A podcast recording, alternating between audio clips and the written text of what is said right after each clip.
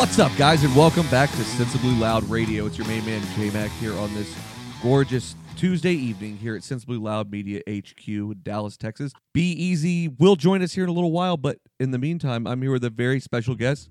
It's Mountain Karl. Karl, what's going on, man? Hey, thanks for having me again. I feel like we have to play the the infamous drop. Oh, absolutely. if I'm known for nothing else, I will die a happy man. But you didn't do anything. This is the best part of that whole thing. Oh, oh yeah, no, you you made it famous. So, but it somehow ends up being about you, and that's what makes it amazing. on my tombstone, there will be a protracted like K A A A A A A A R L. Yeah. Yeah, I'm pretty good, with that. But yeah, no, uh, I think Brandon will join us here in just a little while. But we, I figured we'd go ahead and get started on the show, and he'll drop in whenever he gets a chance. He's been kind of man. There's been all kinds of shit going on around here at, at HQ lately. I I know you haven't really had a chance to be in, but did you happen to see this spider situation we've got on our hands?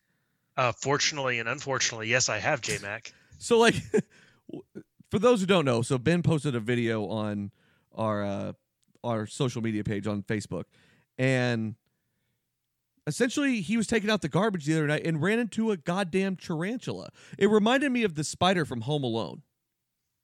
Yeah, no, it is. Uh, it, it's terrifying, and uh, I, I don't know how big it was, but it was. Uh, it was too big. All spiders equal too big. So So Ben said that it was the size he said that if you like aren't like legs included all together, it's probably Right. about the size of a softball.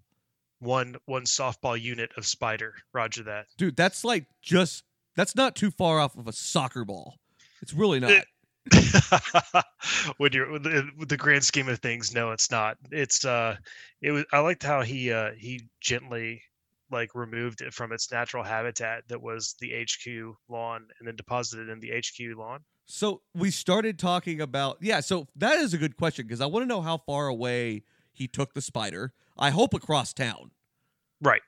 because if we start having like you know bowling ball sized spiders rolling around here, that's a problem. I don't mean to crush his bit, but it would have been pretty great if he said, I removed the spider and then had it exactly where your house was. Just like kind of did a nice soft pan up to up to where you live. And it's just like, listen, it's it's it's in this new house now. I'm just lucky he didn't put it in my office. Yeah. No, I, I'm we're all lucky he didn't put it anywhere near us. Yeah, So- no. I, I he said that he thinks it might have come out of Brandon's office, so I'll be interested to get Brandon's take on that here a little while. Ben said on the outfielder yesterday that he's pretty sure that Brandon had some fruit salad in there. Uh is that a bait for a That- spider? That was my question. We just need to get rid of all of our fruit salad in the house. I think so too. I mean, there's gnats, there's every, you know, there's all kinds of shit. We we need to clean things up around here. So uh, you know, it's funny because I wanted to make the interns do that, but it doesn't seem like that's happening for whatever reason. Good. I don't Stop eating healthy. Take them off of health insurance right now. know. I, they're not getting health insurance. Pfft. Even better. Yeah, I mean, these are interns, and these guys so far haven't done anything for us. So I'll No, be interested to hear next week whenever Ben reports back what they're up to. I'll be interested to hear what that is because the way I see it, it's a whole lot of nothing. I mean, Ben was taking the garbage out. Put them in the fruit salad mines. I hear it's a terrifying place. That's right, man. Well, it's been so that's been going on, and then the great Sambino has had some sort of major case of dysentery.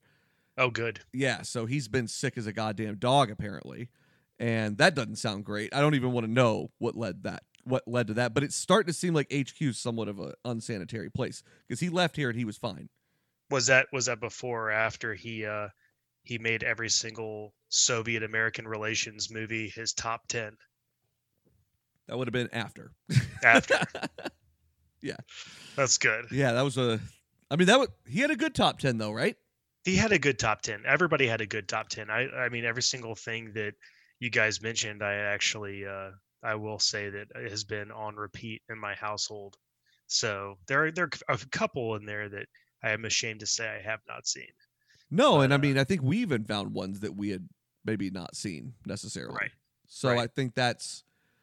I, I feel like mine, all of mine were a little bit more mainstream than anybody else's, but I don't really care that much. I'm not a huge like. I love movies, but I don't like. Brandon looks at movies very differently than I do, and I I admire the hell out of it. It's the That's same way I look at sports. It's just different. Yeah. Yeah, no, that that makes sense. I mean, everybody's going to bring something to it, but the uh, the thing that really surprised me on that last episode was uh, the actual amount of sci-fi movies that made it on there. There were a good Um, amount, right? There were a good amount, but uh, but certainly things like Alien and Blade Runner, uh, all all good things. So can't complain too much. Uh, Fifth Element even made the cut, which I was very surprised about, but but happy about. So Was that on Brandon's? Uh, I think I think it was it was either Brandon's or well, if I say Brandon or Sam's, that would be kind of a cop out. I'm not really sure. It's But, one uh, of those two. It uh, definitely wasn't mine. I think that might have been Yeah. Brandon's. We'll we'll double check with him when he gets here. Yeah. Oh, you know, uh, it might have been uh, Sam because he was saying super green, like he knew all the Chris Tucker lines and everything. Oh, that's so right. He might have called that shot, but I I don't know. I'm not sure. We'll check with him. Yeah, we'll get, we'll definitely get back to it. I think though that Sam had like Wedding Crashers placed in a really nice spot because it it was a lot of serious movies up to that point, and it really took the edge off a little bit. It was know? it was the inflection point for sure. Yeah. Um, Wedding Crashers is a good pick. it's a Uh, great movie. Is, that the one where his mom, the meatloaf fuck, like where he's Yes. screaming it? Oh yeah. yeah, Okay, so that's that's an automatic, you know, a plus in my book that he incorporated that. I mean, Will Ferrell was in his bag right about that point in time. I mean, he was. I mean, everything he was touching was gold. Yeah, he caught his stride. And honestly, the thing that kind of gets me is for some reason I actually enjoyed a lot Talladega Nights. I love that movie. I, I- is that is that a, a genuine take like Absolutely. from across the board? Like is that is that kind of the well accepted thing that Talladega Nights is not his low point? Oh, that's definitely not his low point. His low point has got to be kicking and screaming. Okay, that's that's fair enough. Yeah, I'll take that. Yeah. There was also a movie that he did in Spanish, which is actually pretty badass. So I can't really fault him for that. I never saw it, Oh, but yes, I, I I think I put it on after I'd been drinking Mm. like on Netflix one night, and it was to. like a really good way to, for me to fall asleep. yeah, But, yeah, uh, it's a lot of work. You're having to read the subtitles. It's it's just a lot. Yeah, it's a mess. Yeah. Yeah, But it's like too like living in Texas. I I halfway understand some Spanish. Like you know I've taken classes in college and stuff like that too. So like it's it it was like a very simplistic movie. I believe I, I think I started it, but I don't think I ever finished it. Kind of thing. it looked like it was as heavy a lift for Will Ferrell to speak Spanish as it was for Gerard Butler to speak with an American accent. Yes, I would strongly So- agree with that. So there's there's a little bit of that going on. So for you, what is your Will Ferrell prime? Like where does it start? Where does it end? Oh Lord. Um this has everything to do with my my age at the time that I saw the movie, but the one that got me the most was Anchorman. Of course. Um so that one that one had me going for a while and uh, it actually allowed us to get uh gave, gave us quotes for our prom which was would you like to come to the pants party Right. which you know uh actual i almost said management um you know the, the yeah I was, oh my god i've been working too long um but yeah the uh the administration was not too pleased with our shirts so Well, I mean, yeah. i mean, I mean yeah I yeah i mean they, they they got over it i mean but it was Sure. it's, it's one day of shirts but the uh I mean, you put a bunch of kids in charge, and you know, yeah well what what do you expect to happen right? one- Yeah, I wouldn't expect anything less, really. at, at least because we had some level heads in charge it was managed chaos Right. but it was still chaos So, Anchorman starts you starts your Will Ferrell bag. you know actually i think that that kind of lit the fire and Okay. uh I'm, i think i think uh they had some stinkers in there but i went all the way through step brothers Okay. where where i definitely i mean for the most part it was all hits so i was pretty pleased with his performance all the way through that also catalina wine mixer is a you know is a great saying Yeah. no matter where you are I don't think Step Brothers would have come along if you didn't have the brilliant chemistry of John C. Reilly and Will Ferrell in Talladega Nights. I think that's fair And I, I i, think really do I, I so the first time I saw Talladega Nights, I thought it was terrible. Yeah, I actually uh there were a few moments where I, I definitely was like, this is not the movie for me. but uh, but it was just silly enough where it kept me engaged. Right. So I I enjoyed it. I really did. So I feel like you're you might be downplaying the beginning a little bit because you might be ramped up well, there may be some that you're forgetting. So probably. old school is one of those. Oh, that's dumb. Yeah. Okay. You can bring your green So, hat. Absolutely. Let me ask you this though: Did you get on old school more after Anchorman, or were you on old school before that? I think I saw old school in theaters. So I just that was a flat omission. Yeah. You know, no, I think I did too. This is good. Those This were is good. I mean, those were like within a year of each other, right? Yeah. That's that was like. Let's see. It was 2003 and 2004. Yeah. yeah, he had a few just hits that were bam, bam, bam. I mean, like He also was hit hard with constant. Elf in 2003. Elf is one that girlfriend owns, and I uh, I have thoroughly enjoyed that movie, but maybe not to the level that she has. She definitely likes it enough to watch it every Christmas, and uh, I mean everybody's got those Christmas movies that you watch. Yep. Uh, We're- Christmas Vacation. Yeah. You know. We're the same way in that house, in this house. Yeah. Absolutely. But uh, we can we can save that more for Christmas time. We don't need to delve down that path just no, yet. for sure. And I mean, he had like a great cameo. It's this is more of a cameo, but uh in Zoolander. Okay, perfect. Perfect and- example of something I forgot. Holy cow! I don't really remember this role, but he was in Jay and Silent Bob Strike Back. Oh, I really don't remember that role. I mean, like, God, His Oh. name is Federal Wildlife Marshal Willenholly. Of course it is. yeah, that. Oh Mercy. boy. Yeah, I do not recall nah. that. I haven't seen that movie in years though, so I bet you I might if I saw it again. Yeah, it would all come back to me for sure. Good, good, solid Wolf Ferrell talk. Did you ever see that uh, movie The Goods? Okay, so it, this is the one. So I was I I had the privilege of actually watching the clip of the goods that you're about to talk about in uh, Yeah. in Colorado. Oh, did yeah. we really? Okay. Yeah, This you- must have been a you, long uh, time ago though. No, I mean it was like uh you you kind of mentioned it and I I ended up watching it when I actually had signal in Colorado. Yeah. And uh oh my god, yes. Go ahead and tell. tell Yeah, no. So it's a Jeremy Piven movie, and wh- how do you feel about Jeremy Piven? Jeremy Jeremy Piven is a lot like Jason Lee in that everybody tells you he's an asshole, but and you can see that he's an asshole, but you don't necessarily believe he's an asshole. Yeah. Well, his character as Ari didn't help that. No, I mean like way to play to type. Right. I mean, like he leaned into the thing really hard because Ari is just an absolute ass. But uh and he's not much better in old school as the dean. no, oh cheese. yeah. Jeez, yeah, dude. Yeah. Did he- we lock you at a dumpster once? I got out. I got out. Yeah. Sounds so uh defensive. I love it. Ah, I love that movie. No, yeah. but I just I forgot about it. I don't think he's the type to lead a movie though. No, and I think that he he deserved a shot. You know. yeah, I mean, and like, he didn't get and he did and it did not work out. The only funny because that's what the goods was, and it was not that funny. Other than there was a scene, and this involved Will Ferrell, where he was, God, they so they the context was that they owned a car lot, and they were having this big sale going on, and so they wanted to do something to advertise this sale, and they wanted it to be big and monumental, and so Will Ferrell took it upon himself to dress up like Abraham Lincoln, go up into a plane, parachute out, and start screaming into a camera that he was Abraham Lincoln and he was freeing the slavery of high prices. because that's how you sell cars. Correct. Absolutely insensitive bullshit, right? Like unbelievable. Well, the problem ended up being that he grabbed the wrong backpack that he thought was a parachute, but it was actually a backpack full of, of sex toys.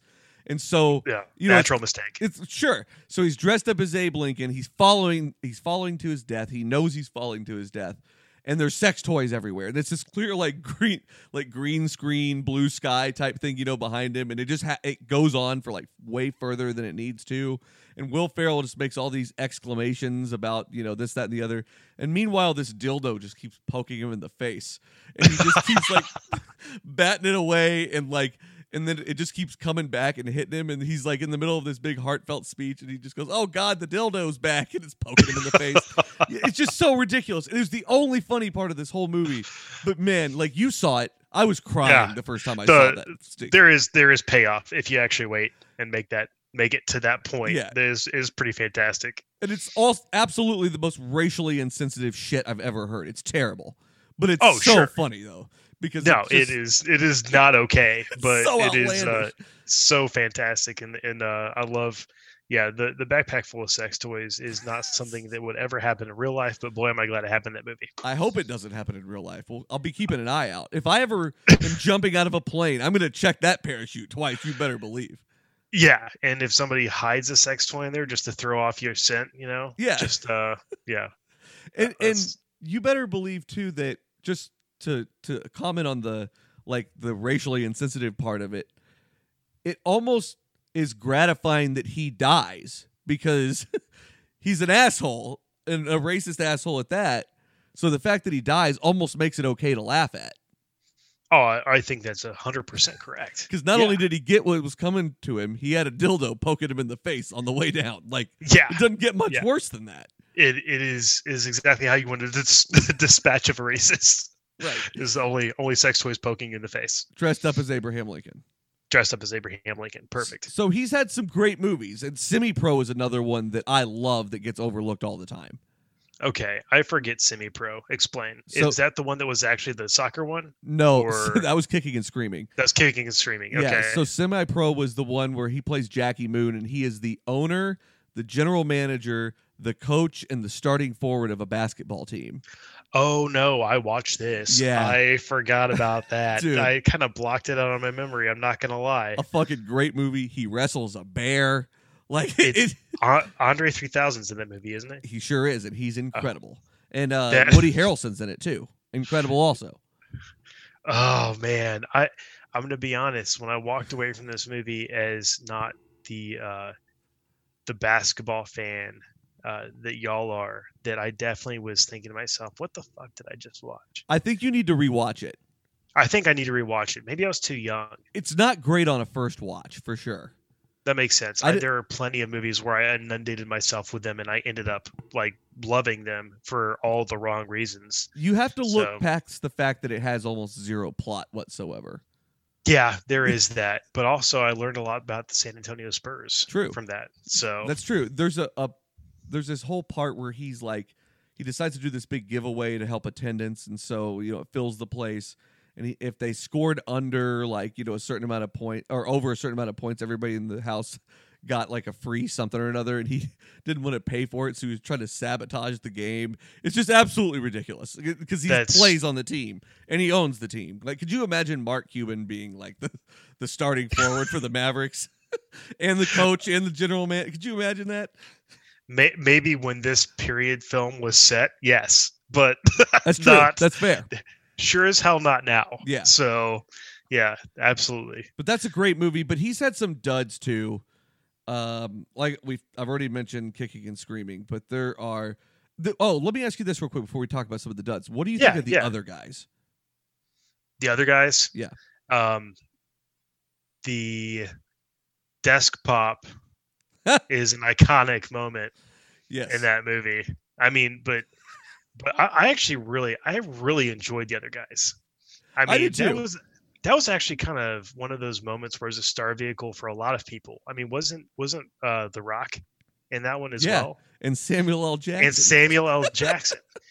So, uh, but that was Yeah. ah, I, that played off of a lot of good tropes. I don't know about the rewatchability of it necessarily. oh no, but it holds up. It does hold up. Yeah. Okay, I'll take your word for it because I definitely think that when I watched it, I laughed my ass off. The argument about the dolphin and the tuna, or the tuna and the lion. Excuse me. The tuna and the lion. Yeah. Yes. I mean, constructing a breathing apparatus so they could get on the land. it's just unbelievable. Like what a dialogue.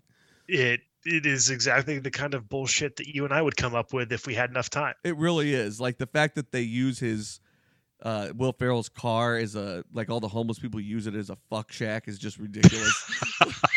like it really is. The fact that they uh, they call it they have some name for it. Brandon and I've talked about it before. I forget what it's called. It's like a soup kitchen or something like that, which is insanely sensitive. Again, again, Will Ferrell with a with a sensitive dialogue. right. Not Yeah. afraid to go there, if you will. no, no, he's not.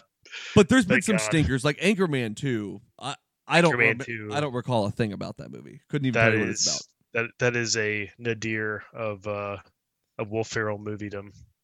Yeah. So I, I think like Daddy's Home too was a weird choice for him. His, Some of his more recent stuff hasn't been as good. yeah, I, I I'd I'd agree with that. I think that uh well, you know what? He's got kids now, right? So Yeah. dude's gonna make a paycheck. I mean, uh, it's a better excuse than whatever Dennis Hopper had That's to true. make every movie that he's ever made. So Fair. You know what is a good movie is Get Hard. Have you seen that one? Uh, no, That's no, with him and Kevin no. Hart. Yeah, Kevin Hart. Yeah, where they're in prison and everything, and he's like teaching them how to be a badass in prison. Yeah, You have to watch that movie. I think you'd actually really like it. T.I. shows up in that movie, that alone is a good reason to watch that movie. dude. He, yeah, it is unbelievable. They get into all like they he like educates this gang about like deep finance stocks, like stocks and portfolios and returns and all this, and like types of IRAs, and they're like all sitting around fucking playing with guns and arguing about a Roth IRA versus a traditional. like, Who is who is T.I.'s publicist? dude, Because yeah, that guy needs to make a lot of money. I Yeah. mean, like T.I. was an Ant Man, an Ant Man too. he's hit some know? dingers for sure. Yeah, Yeah. but I mean, like he's uh that that guy actually has had some pretty some pretty solid gets over Yeah. his career. But no, that movie's great. It's definitely worth a watch. It's it's a little hokey at times, but it's it's funny. I think you'd like as it. as it would be. I would I would definitely enjoy that. Yeah, I'll Yeah. put on the list. Yeah, that it's definitely worth being on the list, that's for sure. Well, I know that you heard about the Smash Mouth concert this weekend. Oh, did I? I mean, Yeah. it was it was practically in my backyard. So to give a little bit of context, and I haven't really talked about this honestly because I didn't. I don't know. Something about about it told me it wasn't going to happen. But this weekend, so there's this big thing in. Uh, it's in Addison, it's a suburb of Dallas where Karl lives, and they do this big thing in the park where it's this giant like food festival where you can Yeah. go and for a couple bucks you can try different places around Addison that have unique menu items and stuff like that. And you can try like kind of smaller portions of them for a little bit less, you know, like a couple bucks and gets you a few bites of a bur- like a specialty burger or something like that. You know that kind of deal. Yeah, Justin, that's right. It's it's all the local eats and it's it's everything that you've got, including carnival rides and of course live music, which they actually went out of their way to book some fairly decent bands, except for Smash Mouth. Bingo. Yeah, they eh, so the All American Rejects were also on the on the ballot. They so Smash Mouth I think was opening up for them. They had to have been. Yeah, I think like Plain White T's was actually on the Yeah, on on the the, deal, do- too. on the on the ticket too. Yeah, I mean this is a Yeah. big kind of a deal. It's it's neat. It's really awesome. Like I've been there. I've been doing that for several years. They have several different iterations of this particular festival for like Fourth of July, and they have like an Oktoberfest type of deal and stuff. But it's always a blast, and they're it's real easy. It's cheap. It's you know it's a good time. You can go get pretty hammered and walk home. It's it's really easy. And um, anyway, so the concert was going on this year, and so I was going to go anyway. And turns out Smash Mouth is there. Well, I'm not going to miss out on an opportunity to bad mouth Smash Mouth. I don't. I think anybody that knows me would agree with that, right? absolutely. I mean, those bastards. Those guys Ah, just they're- stink out loud. that was uh when I found out about the fact that Smash Mouth was actually going to be there. I thought that it was uh it was news to you when in reality it was something that you had been planning on No. for I don't know how long. Oh no, no. My my buddy texted me about that the second he heard about it. He was so Ah. excited. He was like, "Good, news, man. You're gonna get to hear a little "Hey there, Delilah." I was like, "Fuck you, man. yeah. Fuck yeah. you, little all star." You know. And Yeah. So, uh, and so anyway, so we were gonna go to this festival. So it's been really spotty weather-wise here lately. It's rained a shit ton for Yeah, like, May, Ground June. is soaked. Yeah, which is great. It kind of keeps it from being as hot as hell, like it, it tends to be in Texas around this time of year. Right. And so, anyway, so we're driving over to this thing, and it starts raining. And I mean, the thing about Texas is when it starts raining, it starts fucking pouring. Like it rains. And I mean, it's like dumping buckets, the definition of. And so I'm driving towards this festival. I'm driving over to my buddy's place, which is right near your house. And I mean, water's just flaring up from my wheels of my car. And I was like, this thing isn't going to fucking happen. There's no way. No, And no, it was it was nasty. Right. And it rained and rained and rained and rained. And so the whole thing got rained out, which, like, in some ways I was disappointed because I wanted to go and drink and eat the food. I had no interest in seeing the bands, especially Well- Smash Mouth, Okay. especially them.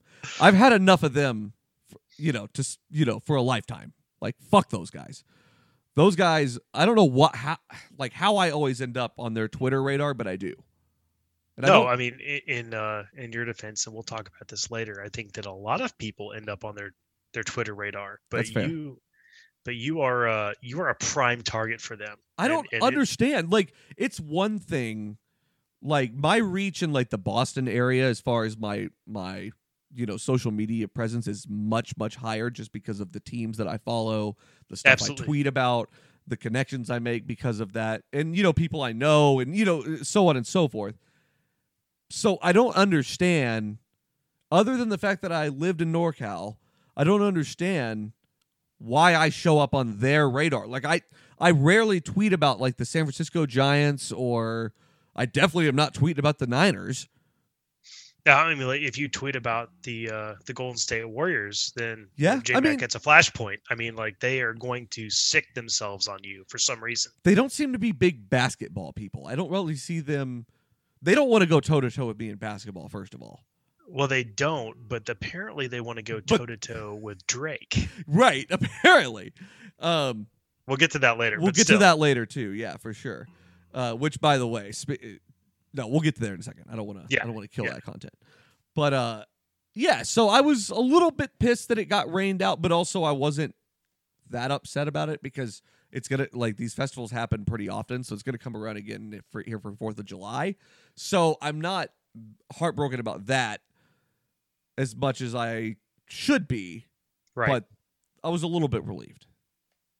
the uh the only thing that I was kind of curious about is did you have posters made up No. for no? You're, you're not a poster guy?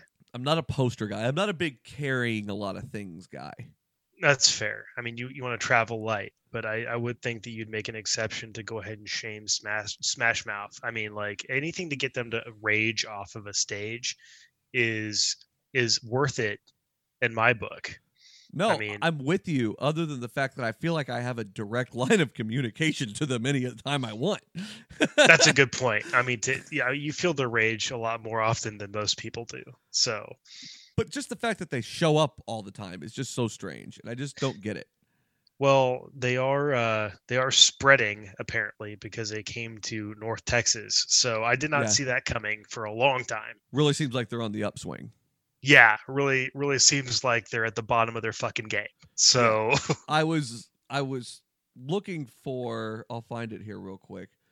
What I had tweeted at them because basically I all at one time I fried them and I patted the All American rejects on the shoulder on the back. So I said oh, typical at. Smash Mouth.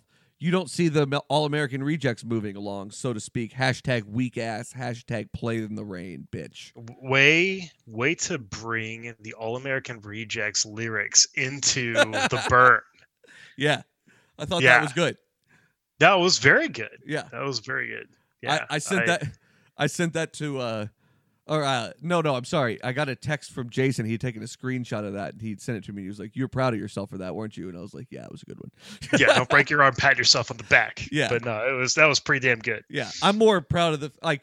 If I'm getting pat on the back, I'm just passing that along to the All American Rejects. Is all I'm doing. Yeah, yeah, exactly. I And the mean, hell of it and is, I don't even like the All American Rejects. well, uh, that's that's fair enough. But uh, the fact is, is that they they sacked up and they played, you know, at Taste of Addison, whereas somebody we know did, Did not. not. Yeah, just saying. Not trying to. Yeah, Not trying to you know air out their laundry or anything, but they didn't do it, so they stink, fact. Yeah, no doubt. So you brought up the Drake thing. I did. I did. I I I, I kind of jumped on it a little early. No, no, I'm glad that you did because I I haven't been able to get away from this story because we've been obviously talking about it on the basketball show as well. Yeah, it looks like the back massage he gave his coach was actually pretty pretty decent. Really creepy, right? No, I, I think that it actually probably relieved a lot of stress. But yeah, okay, fine. oh, okay, sure. It's inappropriate, okay? Like it really is. I just don't like obviously the NBA stepped in and told him like, "Hey, you got to quit that shit." And to be fair, like, so uh, my feelings on Drake are as such. I like Drake's music. I like Drake's older music, and I feel like I'm obligated to like his new stuff. But his last album, I didn't listen to it more than once. Didn't really Right. care. It was way too long. It could have been three albums. I don't really like long albums to begin with. It was 30 fucking songs. Too long. That's that's too long. Nothing holds my too long. attention for 30 songs long le- length of time. Nothing. Give me give me a usual 12 songs with no filler and that's a perfect album. Right. Minimum or maximum. Maximum. And that's I mean- usually with a few cuts off of there for me. I mean, Yeah, I I'm think really, really fair. strict about it because I like the concept of being able to listen to like, I love the concept of like a six song album because I can listen to it twice and feel like I really got a lot out of it.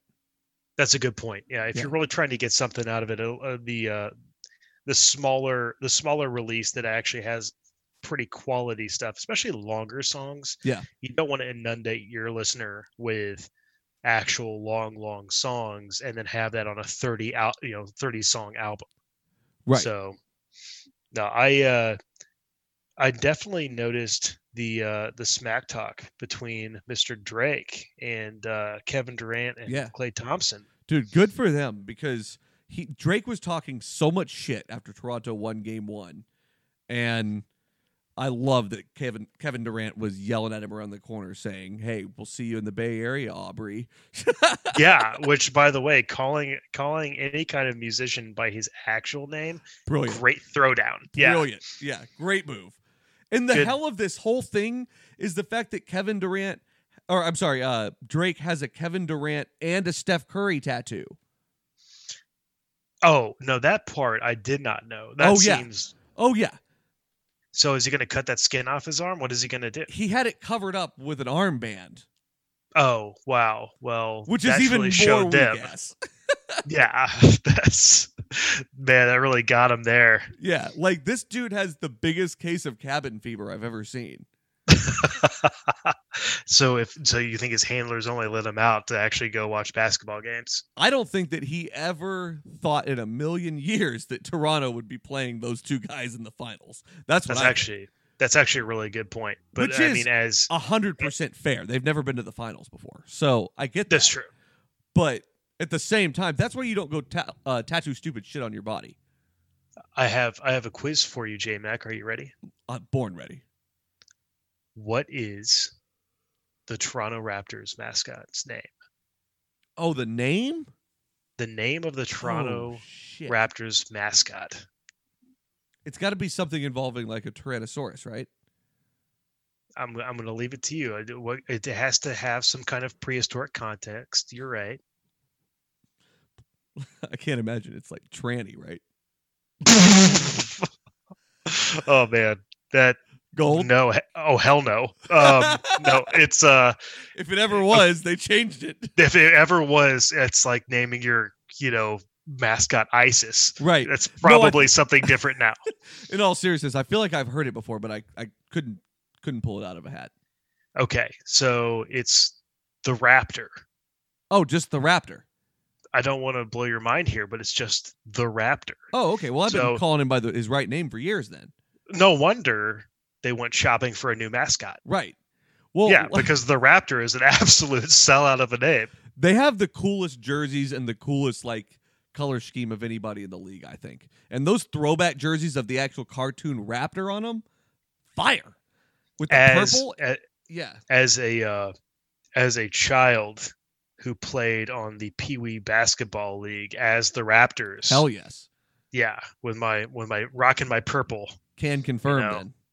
Yeah, can confirm bitchin' jerseys. But I mean, that's why you don't get stupid ass tattoos, man. At the end the Um. Like, look yeah. at what happened here. And he just Any like here's what's gonna happen though. So he, you know, he's notorious for jumping on these bandwagons of fans. Like, do you remember whenever he was wearing all the Kentucky gear? right. That was really embarrassing. And you know what? Like, I'll give him credit that he's always been down with Toronto. Like, he's always rep Toronto. Like, no matter what. Like, he's been bandwagoned on a lot of other teams, but he's always stood tall for Toronto. Yeah, and, everybody deserves to have that team that they don't get accused for being a bandwagon fan of, Sure. right? Like the home team. Yeah. But I mean, it's is it a little excessive? Yeah. I Yeah. mean, You won't get, you uh, won't ha- see that attached to my name. I'll tell you that much. But that's a different story. That's fair enough. Yeah. I mean, I'm I'm just my my whole point being that yeah, I'm I'm a bandwagoner for for some teams here and there, but Sure. at the same time, I mean, like people go, oh, are you a fan of the Dallas Mavericks back when they were actually doing like championship run level stuff? Yeah. And I go, yeah, yeah, absolutely. Absolutely. Yeah, I'm like, oh, well, you must be a bandwagon fan. I'll be like, uh, bitch, I was born in Dallas, Right. like, or born in Houston, and moved to Dallas when I was like three. Yeah. so you're not owning the fucking Rockets. yeah, yeah, I'm not. I'm not No. taking the Rockets. No. Now, if I took the Astros, that'd be a different story. But I'm not going to talk about that. Yeah, for sure. No, Yeah. but I think like he just so like he's had this historical thing of being at these games though, and they just go historically poorly. And the game one was the first one I've ever seen him seen uh, like a team win while he was there. Right. Like whenever the Bruins were playing the Leafs in the first round, I saw him there in game seven. I was like, oh, this is a lock.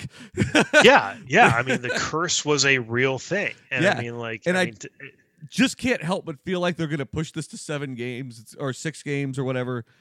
And well, so no, it'd have to be seven games. It would go back to the Bay Area and they lose, and then Drake, it's on Drake.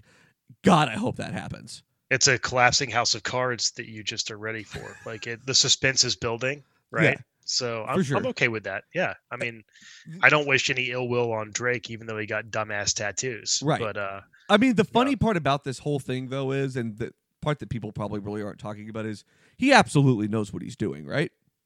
Oh yeah, I mean like you're the more that you're actually out there in the limelight, I mean you're you're going to be divisive whatever, but people are going to definitely recognize your brand. I mean Yeah. people who had no idea who the hell Drake was, I mean whatever sliver of population that is, they know who he is now. Yeah, I mean like there is a Venn diagram of Drake listeners and basketball lovers and that overlap, you know, already knew about everybody yeah, but he's going to definitely tap into that potential of people who didn't really know who the hell he was and also watch basketball. no, and that's fair, and that's not totally bad. fair. And I think, I mean, it, it does more than that because I mean, it's everywhere. Like this is the story of this thing so far, or at least that was after game one. And so Yeah. I just think that it's very interesting that he knows exactly what he's doing. T.I could have used Drake's Mm. publicist Yes, a little bit, indeed. or, We or talking- Drake could have been an Ant Man. we were talking about true. We were talking on the basketball show about whether drake would would go to uh to the bay area for a game seven kind of situation. And kyle was saying that uh, what would you do if you were flying out there and he was flying next to you on, in coach like on the way out to the bay area to go to this game? I would just fucking berate him the entire time. It'd be a good it'd be a good situation if you were just the worst neighbor in an aircraft possible. right. Yeah. no doubt about it. Well the other sports tangential story i guess that we're going to talk about here is something hilarious that's happened in the last like week. So how much have you really so let me ask you this. I i think i'll walk you through a lot of this. How about that? Uh, because i know Yeah. you know a lot about this but like i want to i want to make sure you you're with me here on a few Yeah, parts of this. Bring it- me into the fold. Let's go. dude it's a while this is like a 10 year kind of contextual story here for a second but Okay, uh, I'll we're put on gonna- my we're gonna- glasses. We'll do this thing. no we're going to compact it into like two minutes um No, so um essentially what do you know like so whenever you think of the Lakers, the Los Angeles Lakers, what do you think of? um, is that with or without the actual Minnesota Lakes? Uh we'll just say like the Los Angeles Lakers specifically. Okay, only Los Angeles Lakers. Um, I would say probably Kobe Bryant. Sure. And success and, you know, rings and all that, right? And being on the West Coast, LA, Hollywood, right? All that stuff. Yeah, absolutely. Yeah. And that was always, you know, magic, you know, all that shit. Right. And I think that there's this stigma that used to exist about LA that doesn't necessarily exist anymore when it comes to like signing NBA players and stuff like that because the stigma is like, oh, well, it's Los Angeles. Who wouldn't want to be in Hollywood? You're, you know, you're close to stars, you're playing basketball, playing with Kobe at one point. It's LA, you know? But Yeah. players are looking to go to organizations that know how to win now. And the Lakers have seemingly kind of forgotten that over time. And ever, I've been, dude, I mean, you don't, have to twist my arm much to get me to bag on the Lakers. And this isn't going to be a big basketball thing, so I'm we'll get there in just a second. But no, it's fair. It's you don't fair. have to twist my arm to bag on the Lakers much, but I've been bagging on the Lakers for years about how they don't have a clue what the hell is going on, just based on the way that things have gone basically after Kobe's last championship. Yeah, the bottom fell out. There's no question. Yeah, so the last 10 years have been a mess. And uh, Jerry Butt, Buss Sr., who used to own the Lakers, died, left it to his daughter, Jeannie, who does not know what she's doing even a little bit. And it's not even just on the basketball court, it's the whole organization. The whole Great movie, fodder, terrible for an actual sports act, you know, Correct. organization. Correct. And so a lot of bad moves have happened. I'm not going to go into all that. If you want to hear that on the Break Basketball podcast, go check it out. I rag on, on the Lakers every other week. It's there.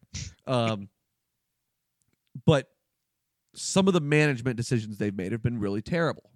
Right. And so recently, everyone's heard about the Magic Johnson thing. Yes. And so they a couple of years ago they hired Magic Johnson as the president of basketball operations.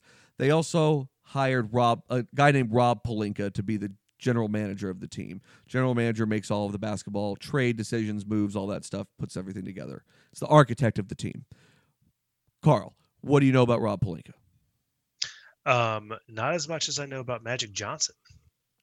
That's fair. So Magic. So this whole article came out on ESPN last week about some of the dysfunction within the Lakers organization, which had been kind of bubbling up because Magic Johnson, who had been hired as the president of basketball operations with Rob Pelinka, who used to be Kobe's agent, Right. Okay.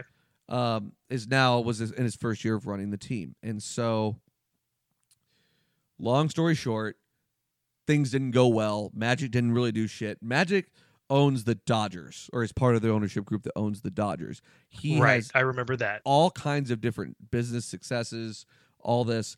He was meant to be brought in as the face of the team, hmm not to do the data. Like, you're not going to find Magic Johnson in gyms in Slovenia uh, scouting the next Luka Doncic. You're just not going to find him there. That's what a GM does. Right. That's not what Magic Johnson does. No. And so anyway, he randomly quit and it bubbled up this whole thing and all this scandal started going around the Lakers and this whole article came out on ESPN that really painted a really negative picture. And I, I'd actually been hearing about this article for quite some time and didn't really ever think it was going to come out. Well, for the record, I mean, like the ESPN article that did come out kind of colored the rest of the actual article that came out. Uh, in addition to that, I mean, Right. they all cited it. So Yeah, no, it was bad, and it it uh, it really filled in a lot of the holes that I kind of suspected for quite some time. Right. And you know, a lot of it was about the magic dysfunction and all that.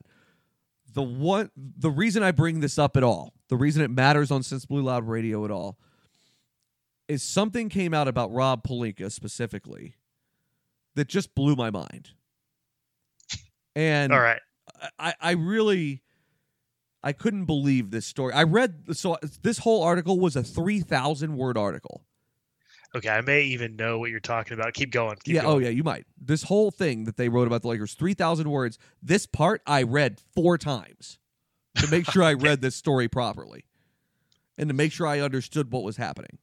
Okay, so apparently Rob Pelinka, having been an agent, so the other thing about him is the cra- and uh, another just like stigma of the dysfunction that is the Lakers is there are like I want to say I saw some stat and it's like 60 to 70% of GMs in the league do not like him because of his time of when he was Kobe's agent. Holy shit! Would you like to be the person actually taking that poll? I Right. mean, like, And they do anonymous polls like that shit all the time, but like uh, how do the Lakers not know that? no, I mean, I mean, like you, you do, you die, you like, you jump on that, and you, you're okay with it. I mean, well, but right, or or you don't know and that's even more scary. that's that's actually very scary. I would think that uh, I would like to believe that they actually do know and they don't care versus they don't know and Dude, I don't know what to think. I mean, that, I, I I'm with you. I hope that's the case, but I don't know that that's the case. Yeah, ignorance just- could save him on this one. this whole article is full of grenades like that where you're like holy crap like Yeah. how is this possible anyway so him having been kobe's agent this guy is one for pomp and circumstance he's a big paint a big grandiose picture kind of guy he's a storyteller he's Yep. a finesser he's an agent like that's what they do that's okay now I'll tell you, man. I'm a obviously I'm an ardent sports guy. In no way in any universe can you convince me that an agent is capable of running a sports team. It's not possible. The Mets are doing it right now. It's with Brodie Van Wagenen. It's not going to work.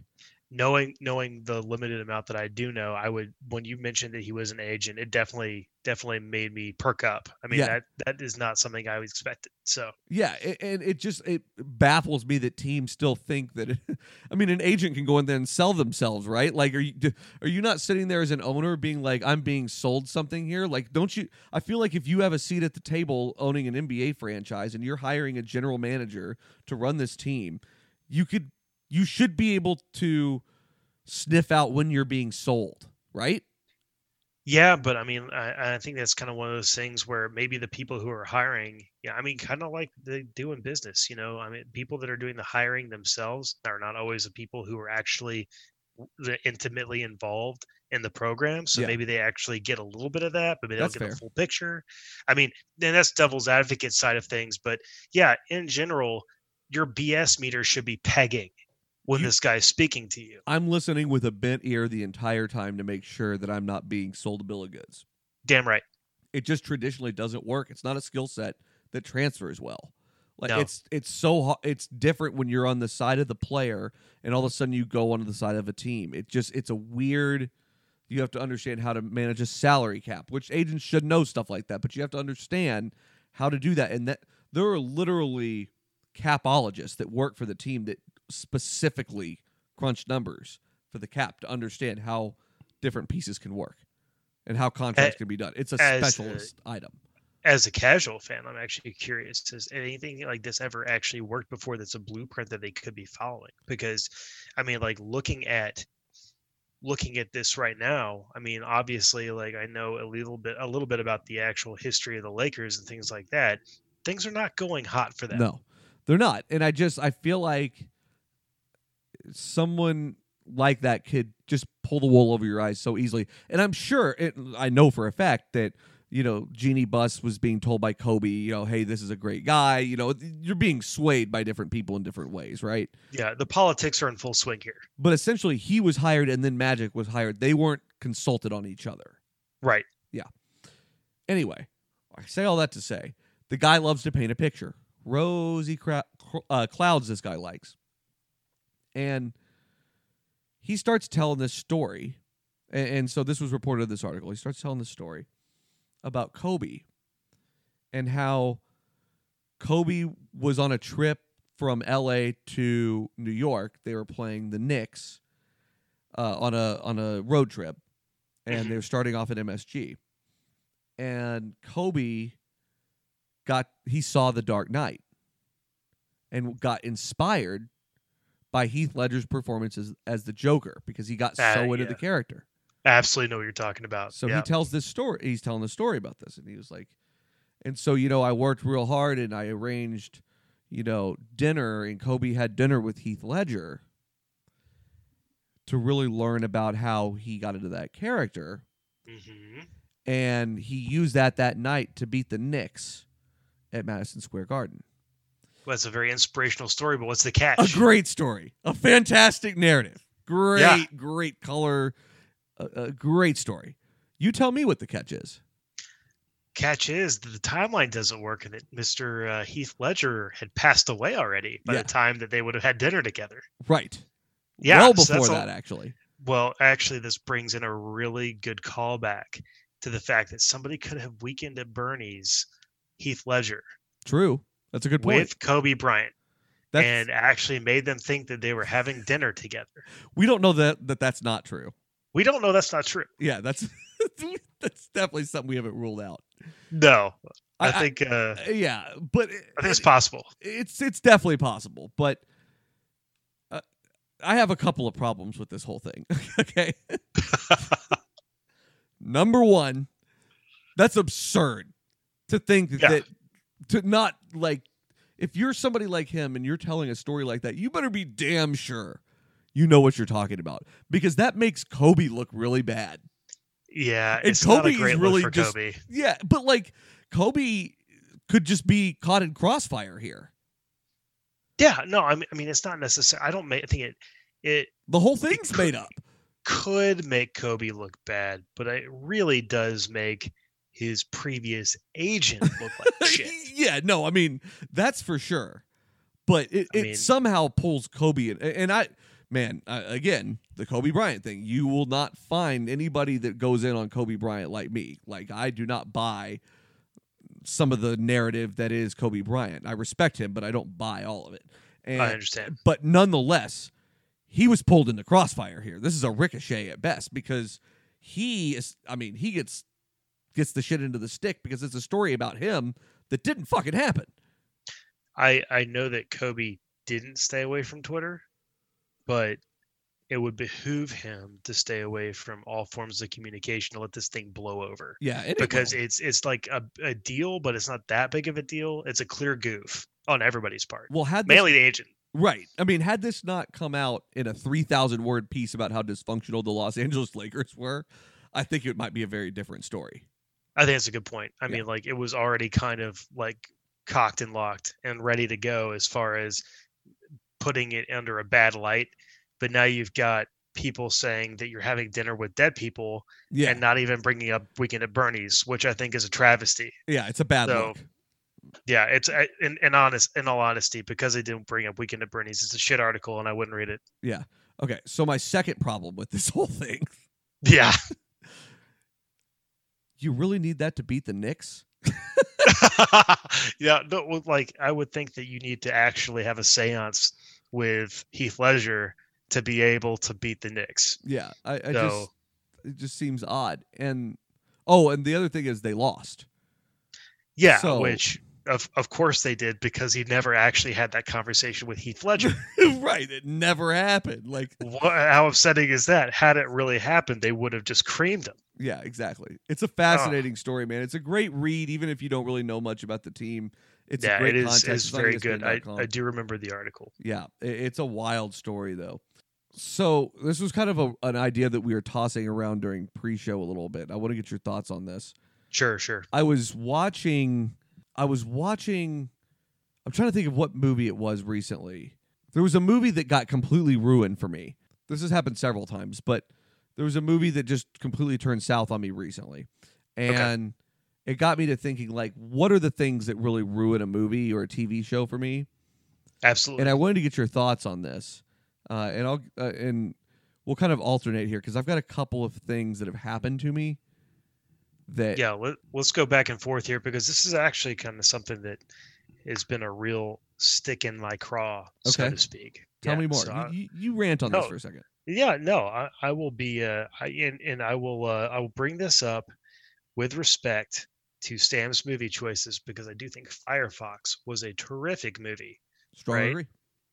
but uh i also believe that there are some portions of this movie that make it difficult for a rewatch. And and those portions are the uh they're not even computer graphics. They're the graphics of the aircraft flying through the air right? So it's a special effects. So I, my point is that any any kind of like special effects or cgi that does not hold up Mhm. very well is something that kind of detracts from the overall experience of a rewatchable movie. Um, I think that like, you you have take to into know what you're getting into. But do you take into consideration the time period? You absolutely have to, and I Right. think that's the point. Is that when you're introducing someone new to one of these movies, uh, because you what you do is you actually remember these movies with uh, such passion, right? Like the Mhm. first time you watched it, like especially Firefox, right? You're like, damn, that's good acting. Like that was a cool movie. And then when you introduce it to someone, let's say 2019, and you go, hey, girlfriend, for instance, watch Firefox. It's a really important and interesting movie that gives you an interesting look into the Soviet Union. Then uh, they watch it and then they're out the second that that damn plane is flying around and it looks like it's half of a model on a string. Yeah. And I, and, and like, again, like it's one of those things where when you look back at it, you have a lot of passion about a movie. And uh, like, for instance, I think my biggest one is like Tron, like the original Tron. Sure. When I when I was sick, my mom would put on Tron, and I would be the happiest kid on earth. Sure. And Bruce Boxleitner would fight viruses across the grid, and I'd be like, "This is the coolest damn movie ever." And then now I go back and watch it, and I'm like, "Damn, this has aged poorly." Poorly. Yeah. Yeah, no, I mean, like, and I I think that's from someone who actually watched it from a young age. And again, this is a very period, you know, correct Specific thing. movie. Yeah. You actually sit back and you watch this thing and you say, wow, they put a lot of time into very much like painting their suits and, and, you know, their vanguards and the whole CGI realm of things. Right. So uh, it was it was kind of a really important movie, but when you go back and you watch it again, it falls flat. And then when you go back and watch something like, let's say, Tron Legacy, which was a more recent, you know, go at the whole Tron thing, um, it was a popcorn flick. Yeah. and it was really good CGI, and it was something that in you know 20 years or whatever, uh, you know whenever I've got kids that are sick on the couch and they can't go to school, I could show that to them and they'd be like, damn, that's awesome. Or you could You show them. Weekend at Bernie's. Or I could show them Weekend at Bernie's and we just scrap the whole conversation. I don't need to go back. Yeah, you can. Yeah. you can learn learn some life lessons there. Yeah, you absolutely need to go straight to Weekend at Bernie's. Right. No, I, No, but I, that- I'm with you. that man. was- that makes sense. That was that was my that was my hot take, and that was something that uh, you know, again, like you said, when you're actually involved in watching it at a young age, and you don't necessarily think to yourself, "Wow, this is uh this is really shitty graphics." Yeah. You're thinking to yourself like, "This is this is fun." You know, like you're a little kid and you watch it again. The replayability is pretty limited unless you have that nostalgia factor. Yeah. I mean, we say it about Rent a Kid all the time, Rent a Kid uh, has Same the thing. best special effects Yeah. of any movie I've ever seen in my life. for sure. No, I think there's like uh there's definitely that portion of it. Let me ask you this: Did you ever watch Lost? Okay, this is a good point. I I, I know where you're going with this. I think, um, but no, I, I never I never got into Lost. I got into the point where I actually watched uh, a little bit of the first season, and I thought the concept was pretty sweet. But I kind of called my shot from way downtown, and it had big payoff when I got kind of like the last kind of variety article on the show. Yeah. like kind of hey this is the spoiler of what happened i was like yeah i, I kind of called that one but uh but uh, please continue what was your what was your beef on the lost well, I watched six seasons. I don't know how many seasons were there. Six, something like that. We'll say six seasons of it. There were seven. Six seasons. Let's say there's six seasons. I watched five seasons, and then Claire told me that the ending really, really sucked. fuck And then, and then I was so disinterested, I just didn't finish it. yeah well, okay so like to that point right like when you actually have a a show that's binge watching is a big thing now right Yep. so you have uh you have a show that you're watching and then you have binged the first two out of three seasons or whatever and then you go on you know your variety or you go on like whatever your your clickbait thing is and it says top 29 shows that got canceled this year and then would that show that you were watching is on there Yeah. that's fucking infuriating because you're like i don't you throw your hands up you're like i don't need to watch this anymore this is Right. dumb i mean like because it's all wasted time now there's no payoff Exactly. it got it got cut off early um it's funny that you bring up the like spoiled ending thing like that because so there was a time where I was watching a show called Boss. Did you ever hear about this show? i do know of it yeah Yeah, so it's Kelsey Grammer's show. He's the mayor of New York, or uh, sorry, uh, uh, Chicago. He seemed the best way to describe it is it seems like he's modeled after Richard Daley, who's the longtime mob boss type mayor of Chicago.